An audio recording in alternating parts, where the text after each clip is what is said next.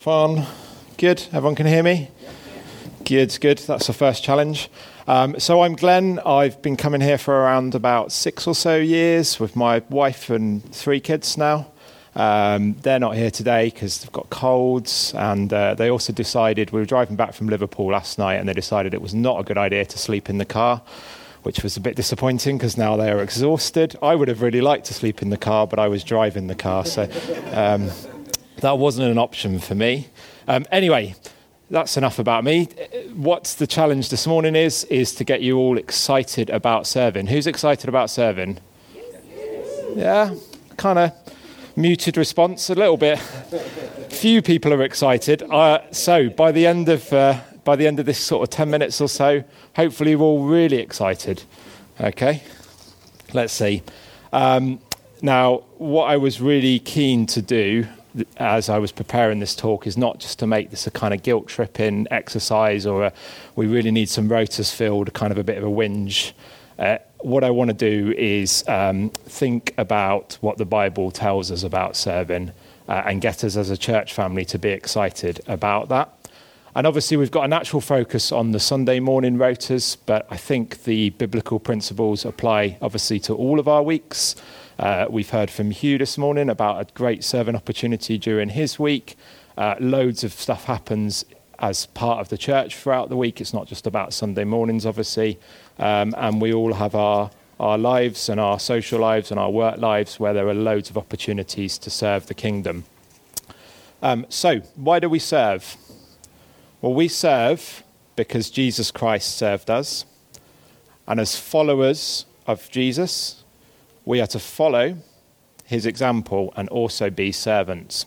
So if you want to turn to Philippians two, verses five to eight, it's on the screen if, if you haven't got that with you. The Apostle Paul tells us this: your attitude should be the same as that of Christ Jesus, who, being in very nature God, did not consider equality with God something to be grasped, but made himself nothing, taking the very nature of a servant, being made in human likeness, and being found in appearance as a man, he humbled himself and became obedient to death, even death on a cross. So compared to death on a cross, serving on a rota every now and again doesn't seem too bad, even on a very wet morning like this morning. But I want to just dwell on this a little bit more. So this is Jesus, the Son of God, who was dwelling in heaven, in the highest of places, who's come down to the earth to humble himself in the, you know, and be born in the most humble of circumstances uh, and be the most humble of men, working hard throughout his life, serving as a perfect example uh, for us, and then serving through the most painful and humiliating of deaths, the death on the cross, that ultimate act, uh, act of service. So we have this servant-hearted example of Jesus to follow, and Jesus himself clearly tells us what it means to be a follower of him and how we can follow his example. So in Matthew twenty, verses twenty-five to twenty-eight, it says this: Jesus called them together and said, "You know that the rulers of the Gentiles lord it over them, and their high officials exercise authority over them. Not so with you. Instead, whoever wants to become great among you must be your servant. And whoever wants to first be, be sorry, and whoever wants to be first must be your slave. Just as the Son of Man did not come to be served, but to serve, and give his life as a ransom for many." So this is clearly understood by the apostles, and we see this in the way that they introduce many of their letters. In Romans, Paul introduces himself as Paul, a servant of Christ. We have James, a servant of God and the Lord Jesus Christ. Simon Peter, a servant and apostle of Jesus Christ. So we can see that the apostles are not putting themselves above anyone else as the high officials that Jesus references in Matthew twenty, but they are setting themselves out as servants, serving others, serving the churches that they've planted, and serving Jesus. Note that Simon Peter starts as a servant and then an apostle. When Paul lists the roles in the church, he doesn't give any one role any more importance than any other. And when he talks about the church body in Romans, it's about all the parts working together under the direction of the head, which is Jesus Christ. And this is the same in Jubilee. We don't have any hierarchy to service, but rather we're a family where we all have equal roles, with the head of our family body being Jesus, not any one of us.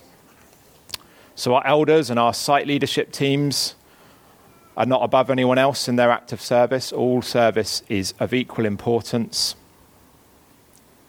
They are servants, just as all are in the church. And this is the model set out for us by Jesus, and it's modeled by the early church. So it's clear that we need to follow Jesus' example and be servant-hearted. But how does our service, our stewarding, our serving refreshments, running the P A, doing kids' work, how does any of that serve God's kingdom? What's the fruit of our service? What's the purpose? Well, I think there's lots of things, but I'm just going to pick out two uh, main ones. Firstly, it helps with the spreading of the gospel. It helps us to carry out that direct mission given to us by Jesus in Matthew twenty-eight nineteen. Go and make disciples of the nations. All the roles we have in our church and all the roles we have on a Sunday morning are part of that mission. So for visitors coming in, and hopefully, hopefully if you were a visitor uh, today, this reflects your experience. But visitors coming in, uh, they get warmly welcomed uh, and they're shown where to go and, and what to expect. They're able to hear the worship, and able to clearly hear what's going on and interact with that worship. Uh, their children are also able to learn about who Jesus is, whilst obviously being highly entertained. Um, they themselves are then able to hear the talk, free from the distraction of children, hopefully, um, able to hear it in, in good audio quality. Uh, and then they can finish with a nice cup of coffee, some fellowship over coffee and tea, Uh, biscuits, sometimes donuts. Sometimes I've noticed in the last few weeks, homemade cakes, which has been very nice. Uh, this is assuming they can get to any of that before the kids pinch it all. The second reason we serve is to glorify God's name in our worship and our time together. Mark twelve thirty tells us to love the Lord, our God, with all of our hearts and with all of our souls, with all of our minds and with all of our strength. And we can treat the service itself as an act of worship. It's a way of loving God with all of our hearts. But it also enables our worship time together. It helps with removing distractions for others. It helps to make sure people can hear what's going on, hear the words being brought, et cetera. Now, I want to make it clear this morning that it's absolutely fine if you can't do some of the, um, the stuff with serving on different rotas and things. I know some people Uh, will have illness and, and other reasons, complex uh, lives at the moment, and it's not a case of saying everybody needs to be on a rota doing something. Um, although, as we've clearly um, heard this morning, there are lots of different ways to serve God throughout your weeks, uh, whatever your situation. Um, and it is important that if we do serve, uh, particularly on a Sunday morning, we're doing so with the right attitude. So if we look at First Peter four, verses eight to twelve, Peter says this: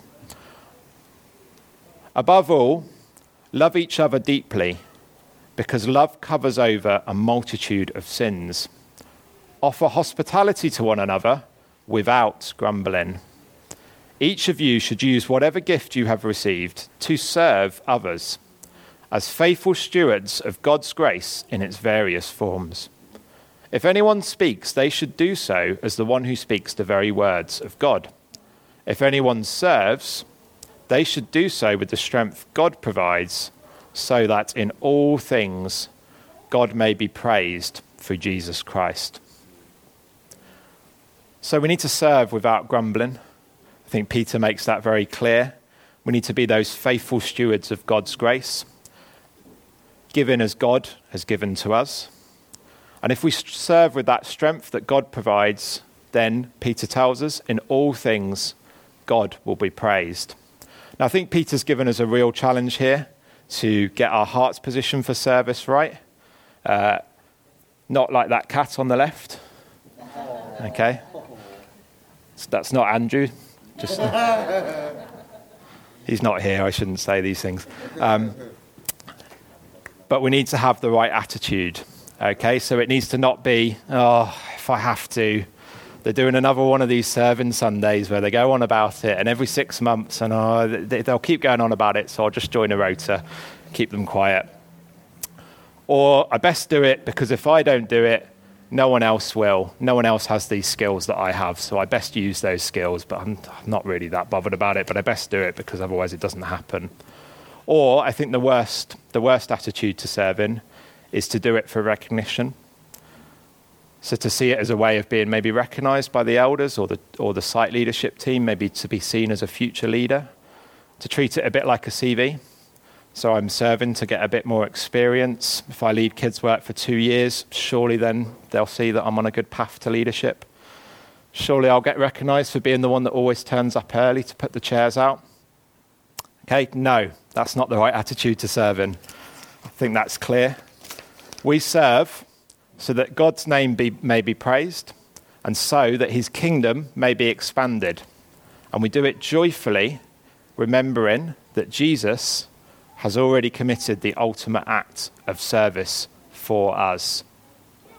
So we're going to finish by watching a really good video, which um, Kat put together with the help of some others. I do feature in it, but that's not why it's a really good video. Um, it's a really good video because it will... Uh, clearly explain uh, and set out some of the different roles, the ways you can get involved in serving on a Sunday morning. And um, it also just, I think, nicely shows all the kind of hard work that goes on in terms of getting things set up. Just one point to make, uh, we've changed orientation since the video will be made, so you'll see all the chairs in the video are being set up that way uh, towards the stage. But I, I think this way is nicer. I think feels more feels more communal. Uh, anyway, uh, without further ado, if we, um, hopefully the video works.